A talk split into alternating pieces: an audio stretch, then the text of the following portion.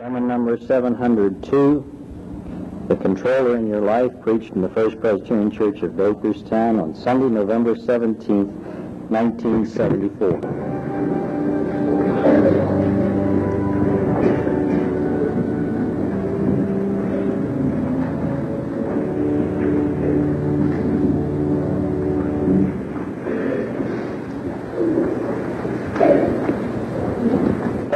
Corinthians, the fourth chapter, beginning to read at the first verse.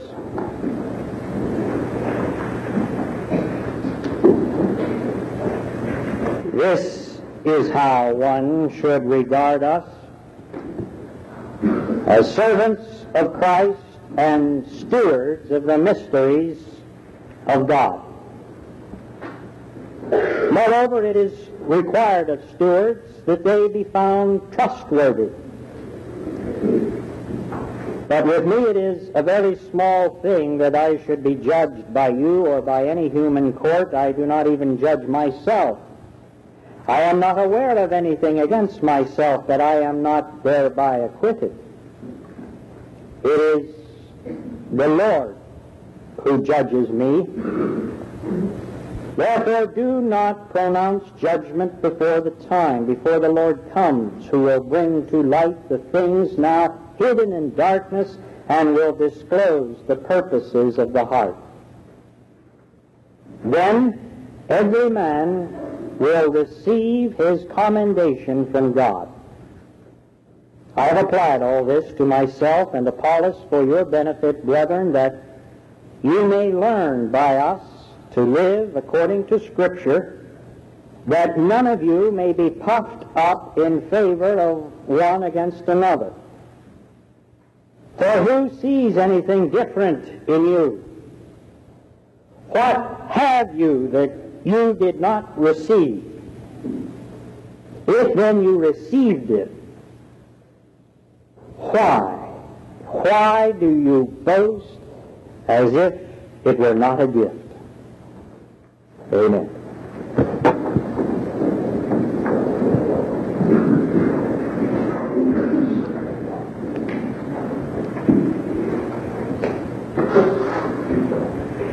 What in the world controls your life today? I would like, for a few minutes, for you to think with me about the individual controllers in our lives.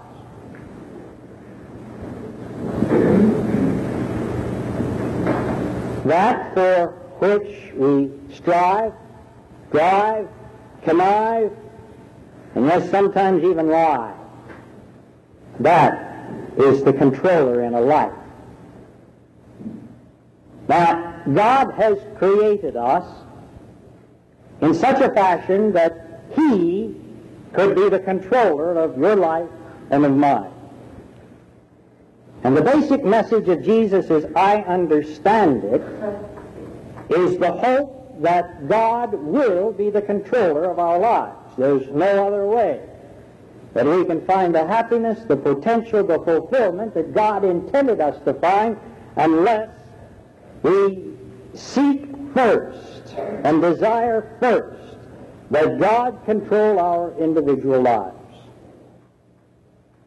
But having said that, I think we must also recognize the fact that though God wants us to allow Him to control our lives in freedom, He has given us the privilege of choosing the controllers in our lives. A controller can be God. Controller can be another person. It can be an attitude, a desire. It can be so many different things. But each one of us, as we are here today, we have a controller, be it a he, a she, or an it in our lives today. And that controller is there because we chose that controller. Enough of this immature psychology which tries to get people to believe that we have been forced by some way to adopt the leader that we now have in our life as being the supreme controller. No, no. There's not a one of us here who has not somehow, some way chosen that controller. Nobody can come in your life unless you allow him to do so or her. No one, no thing can control your life and you, unless you allow it to control your life. Even the Lord himself will not be like a midnight burglar and try to pry his way into anyone's life. No, he stands at the door and knocks, and if we hear his voice, and if we open the door from the inside, he will come in and sup with us, but he will never force his way into the control of our life. We are the ones who have chosen these controllers, and today in simplicity and in sincerity, look at your controller. Who is it? What is it? Is it God? Praise the Lord if it is. Is it someone whom you love? Drugs? One form or another? Bad habit? A drive that haunts you? The results of which you don't like, make you embarrassed? But no matter how you can claim it does not, nevertheless, it does control your life. The things that you are risking, if anybody would find out. But like the Apostle Paul, those things you can't help from doing. That's the controller in your life. For a lot of people, the almighty dollar Let's face it. That's what controls so many lives. And there probably are worse controllers, those that can cause more gossip, more havoc, more evil. But let's keep in mind that it's the love of money that is the cause of so many evils in this world. Now, money's a great thing. No one of us has enough of it. But if there's one thing that Jesus tries to teach us, is that if we do not control our money, our money controls us. There's no middle of the road in that philosophy. It's one way or other. As Jesus says, you cannot serve God and mammon, which is another word for riches. You'll either love the one and hate the other, hold to the one or despise the other. You can't serve both of them. And many of us do not have control of our money. And that's not new. One of the reasons why Jesus talks so much about the material possessions in one's life is simply because he knows that those things, especially money, perhaps can control our lives more than anything else.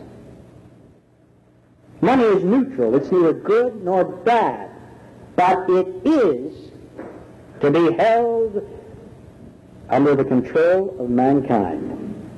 And if you don't control your money, your money controls you. And you see, one of the businesses of the church is to try and to help people to control their money. Now, I'm just not trying to cop out of a situation. But I'm very honest with you people when I say when are we ever going to learn that Pledge Sunday in a church is not a Sunday to be dreaded? It's not a Sunday when the people, the ecclesiastics, the, the, the holy ones, the good guys, are trying to capture your money. It's a day when we should be helping people to learn how to control their money, and there's a difference. You see, there is no other institution in the world that can help you to control your money. None other. You don't learn this from any other institution, society, or body than the body of Jesus Christ. And we're here not just to preach the good news that man can have salvation through Jesus Christ. We're not here just to support worthy causes so that people throughout the world can know the liberation that comes through Jesus Christ. But we're here to help each other and to help all of us to do the work of Jesus Christ, which includes having the ability, the know-how, and the courage to control our money instead of allowing our money to control us. Now, how do you do this? As the body of Jesus Christ, I know of only three ways that we can be helpful and specific. Not talking in generalities, not just trying to put an appearance to fulfill a request that the Stewardship and Finance Committee has made of the pastor. No, no. We're trying to be practical. We're trying to be helpful. We're trying to help us do what we think is good for all of life. The first thing that I suggest is that we have an understanding of what has been commonly called stewardship, Christian stewardship. Without an understanding of this big, high-sounding theological phrase, I don't think any one of us has a ghost of a chance of being the controllers of the purse string. Christian stewardship is that concept which is taught through the entirety of the Bible, which says many things, one of which is, this is God's wonderful world. The earth is the Lord's and the fullness thereof, and everything, everything belongs to God. Christian stewardship says, you and I, we brought nothing into this world, and will take nothing from it. It says that everything we have, every day, every minute of life, that's a gift from God. Every talent, every ability, everything that we can do through these marvelous coordinated bodies and resourceful minds, these are gifts from God. Every dollar you have in your pocketbook your checking account that you have stashed away at home. Every last cent of every dollar, that's a gift from God. And God can stop those gifts coming any minute He wants. And someday, for each one of us, and no one of us knows the moment or the day, those gifts in this life shall cease. And Christian stewardship, all it does is say, remember that. As Paul Shear says in one of his great helpful books, Christian stewardship is when you quit acting like you are the proprietor of the world and start behaving like its guest. That's Christian stewardship. When we know that we are trustees, we are managers, we are stewards, of everything that God has given. And He trusts us.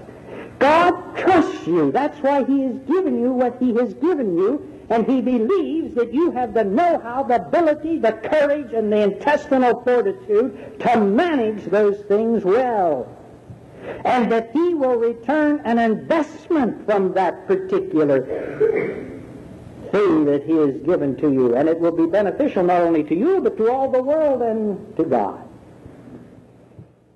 Christian stewardship says that someday there will be an accounting made by us to God every day, every talent, and every dollar.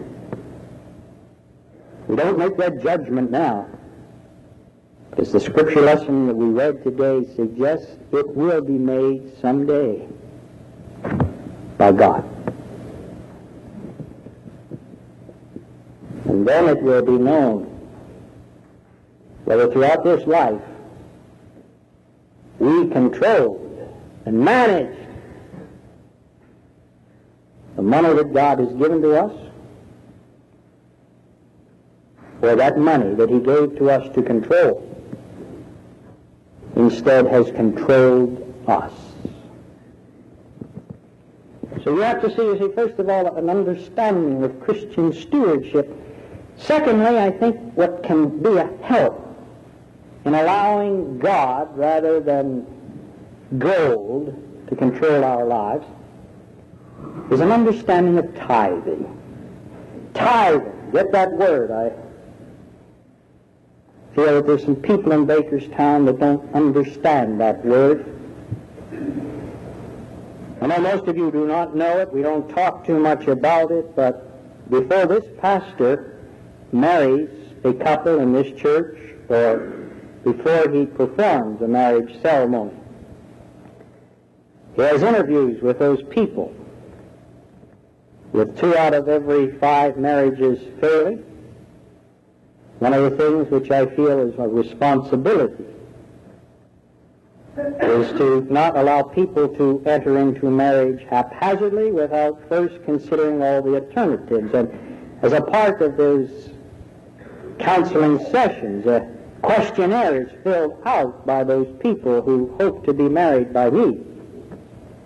It serves in as many it serves in many ways, this particular questionnaire, but mostly there's an agenda for our future meetings together and one of the questions in there has to do with who will control the money in the marriage. Well, we're getting arguments over that one even before they're married. And I found out in the more than 15 years that I have given this questionnaire, and in the time that follows in counseling and in conversation, more and more we are zeroing in on that one aspect which seems to be causing more and more trouble in marriages, and that is money.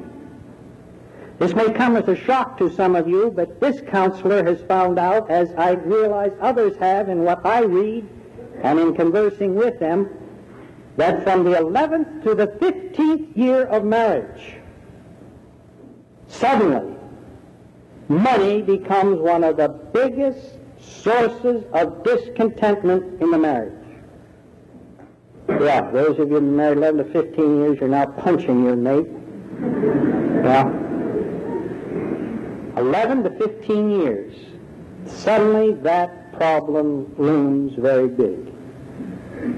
For what it is worth, my own analysis, money is the second biggest cause of divorce that there is.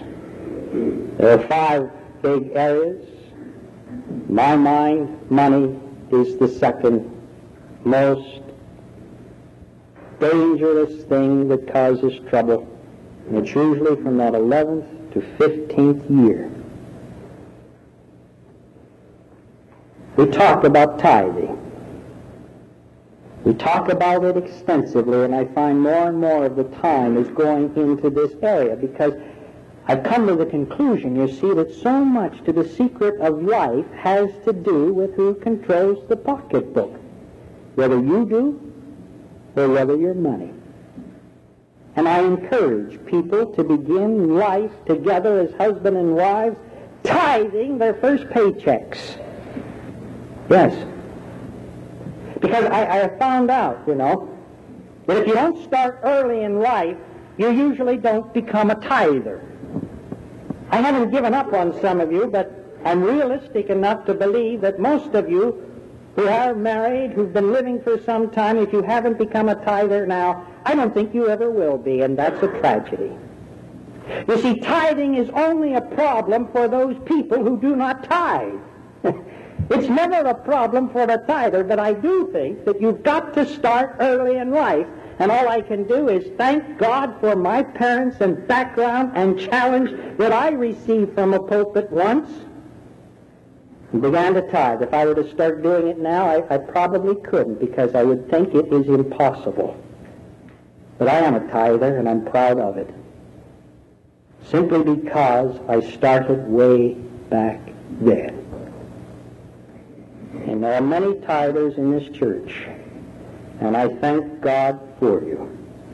Because believe me, ladies and gentlemen, the churches would not survive without those people. Most often they're the quiet people. They're the church's silent majority. They give not to control. They give because not only what happens with their gifts to the church, but what happens to them because they do tithe. I'm not making excuses, and as I say in the counseling premarital rooms, yes, the church does benefit from the tithe, and we make no excuse for it. But ladies and gentlemen, it's like those people who made contributions to Jesus Christ. Jesus Christ needed the contribution to proclaim the good news. But in receiving those contributions, not only was the good news proclaimed, but the people who gave the contributions, they were helped. And it's the same thing. When you give your tithe to the Church of Jesus Christ, or a part of that tithe to the mission of Jesus Christ, not only is the mission complete, but you'll find a blessing in it. And I earnestly believe as I study this delicate subject more and more and more, tithing is just not to benefit the ministry. It's to benefit everyone so that he may feel a part of ministry and find the secret of life. Because you see what happens, folks, when we begin to tithe. And this is one of the side benefits. You automatically become a budgeter. You can't tithe without budgeting that 10% off the top which you give away. And it's hard to find places to give it away. There are others than the church. But when you're talking about that large sum of money, and that's a lot of money when you're talking to an affluent congregation like this, it's hard to know where to spend it wisely and in confidence. But when you take that 10% and you give it away in good faith, and you trust the places where it is being spent to people who have a responsibility to God to be good stewards in spending your money. I guarantee you, I guarantee you, that you will get more out of the 90% that is left and get more mileage out of that income than you will the total 100% if you don't tithe. I've talked with a lot of people who have had money problems, a lot of them. But you know, I've never talked to a tither yet who has had money problems. I've never met a tither who has money problems. Now, I don't know what all that means, but that's involved in the dynamic of tithing, and that's one of the reasons why the Old Testament stresses it. And when Jesus, when he talks about tithing, he condemned people who tithe only their money claiming that we should tithe everything in our lives. But a second help that I can give to you from Scripture is that which comes through this age-old practice which we don't talk about anymore because it seems so demanding. Tithing. The third is proportionate giving. That's what most people practice, I guess. But a lot I find don't understand proportionate giving. Really, proportionate giving is a method by which you are to control your finance. It doesn't mean you just take a portion of your income, drop it in an envelope, and because you've been giving that same amount for the last 25 years, it's the same amount. Oh, no. This comes from Paul's teaching. And he says, on the first day of the week, which means proportionate giving, requires regular, systematic giving. You give as the Lord has blessed you, and it requires you to sit down and to figure out, well, now just how much has the Lord blessed me? And you give proportionately as to how you've been blessed. Means you may take 5% or 6% or 7%. And you have to think that over. And if you don't think it, you see, you are escaping the responsibility that is tied in with the biblical concept of proportionate giving. Proportionate giving requires, first of all, for you to sit down and to think how the Lord has blessed you, and to think about that proportion which you should give, and then you regularly, regularly, systematically, you give it to the cause of Jesus Christ. I don't know, you know, what system you plan on using, it's none of my business. My business is to try and be an interpreter to help you this day and every day of the year to learn how to control your money so that the money God has loaned to you does not control your life. You see, and I guess, I guess that's why this little card becomes such a threat. You know, I know some people who despise those cards, even stay away from church.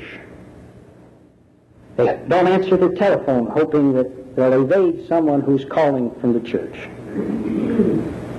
They, they, they just despise these things, and one of the great tributes to this congregation is that on Pledge Sunday we have such a large crowd here today, because I believe most of you are here because you want to do something definite in sharing the gifts which God has loaned to you. But you know, that thing is more than just a piece of paper. And I think this is why it becomes so frightening to so many people. Because you see, when you sit down and fill out that amount and put your name to it, what you're actually doing, with God alone and your conscience being your guide and judge, you are admitting to yourself, one, you do control your money, or secondly, your money's controlling you. You don't say where it goes. You are allowing it to say how much.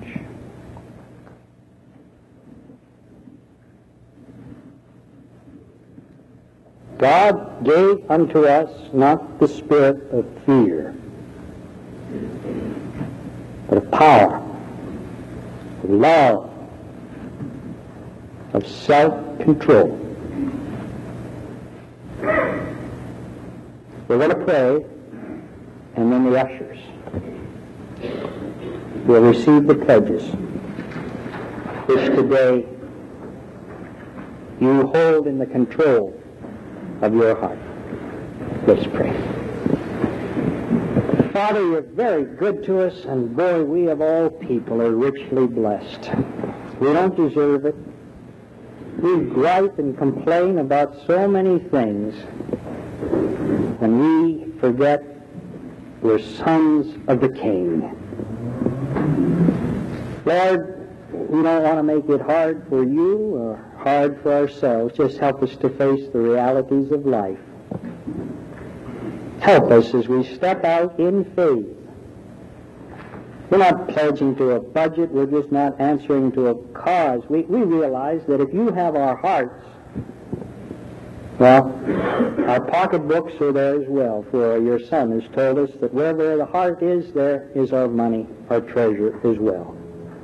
Help us this day to exercise the control which you expect us to have when way back in the beginning you told us through your word that we were made to have dominion over the things of the earth.